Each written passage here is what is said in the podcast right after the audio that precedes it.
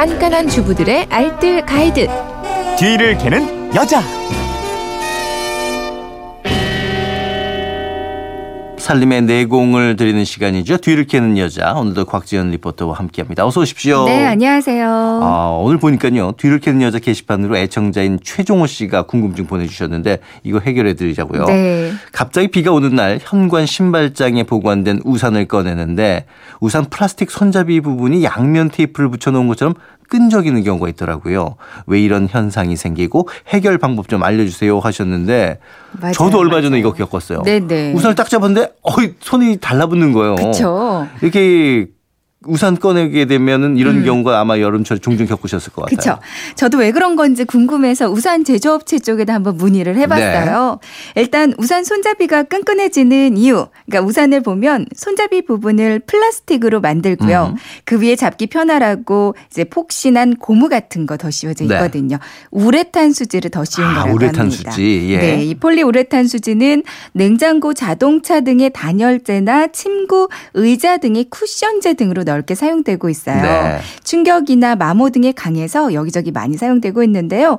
근데 열과 습기에는 좀 약한 편입니다. 어. 그래서 일정 시간이 지나면 열과 습기에 의해서 녹거나 변형이 올 수 있는 거죠. 이게 지금 막 생각을 해보니까 왜 우리 필통 속에 지우개 넣어놓으면 여름철 되고 그러면은 이거 끈끈하게 맞아요, 달라붙고 맞아요. 있잖아요. 네, 네. 그런 것과 좀 비슷하다고 보면 되겠네요. 그렇습니다. 그러니까 손잡이 부분이 끈끈해지면서 우산 때도 같이 끈적거리는 경우가 네. 있어요. 근데 안타깝게도 음. 이걸 완벽하게 지우는 방법은 없다고 합니다. 아, 그래도 완벽하진 않더라도 조금 해결될 수 있는 건 있죠. 있어요. 예. 그러니까 손잡이 부분이 아니라 만약에 우산대가 끈적거리는 음. 거다. 여기는 오래된 선크림 있잖아요. 선크림을 묻혀서 마른 수건으로 우산대를 문지르면 끈적거리는 걸 제거할 수 어. 있고요. 근데 손잡이 부분은 끈적거리는 걸 지우기보다는 그냥 더 씌우는 게 좋겠어요. 아, 그래요? 그러니까 손잡이에 랩을 한 겹 씌우고요. 이제 식탁 의자 소음 방지하는 커버 요즘 음. 많잖아요. 의자 양말이라고 천으로 된 것도 많이 팔거든요.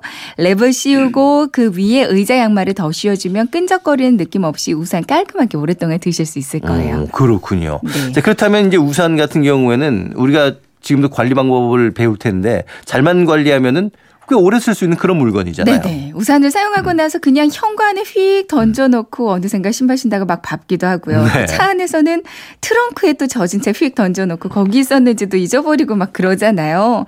이렇게 하면 우산살 망가지고 녹슬고 부러지고 우산을 이렇게 보관하는 게 가장 안 좋다고 그래요. 그렇죠. 이 사실 보송보송하게 잘 말려서 보관해야 되는 거잖아요. 그러니까 우산을 잘 보관하는 가장 기본적인 방법이에요. 네. 음. 보송보송 말려서 보관하는 거거든요. 이제 될 수 있으면 그늘에 바람 잘 통하는 그늘에서 말리는 게 좋고요.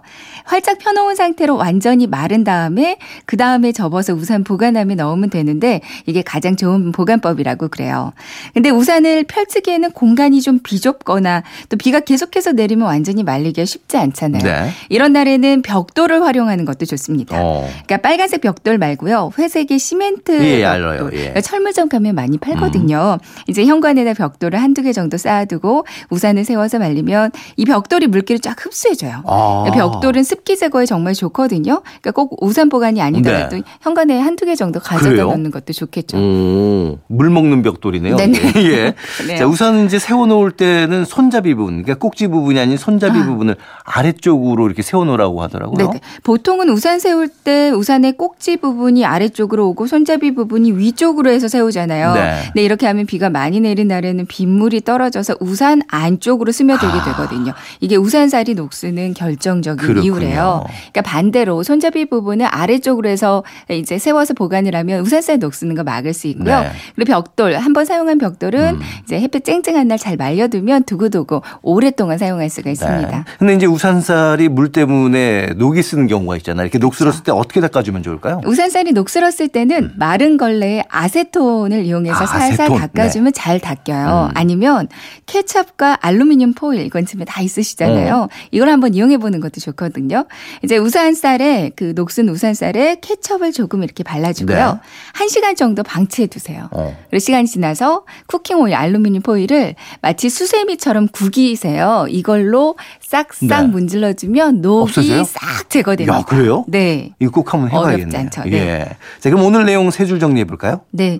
첫 번째 우산 손잡이가 끈적거린다면 랩을 한 겹 씌우고 의자 소음 방지 양말을 더 씌우면 깔끔하게 우산 될 수 있어요. 네. 두 번째 우산살이 녹슬었으면 아세톤이나 케찹으로 닦아주세요.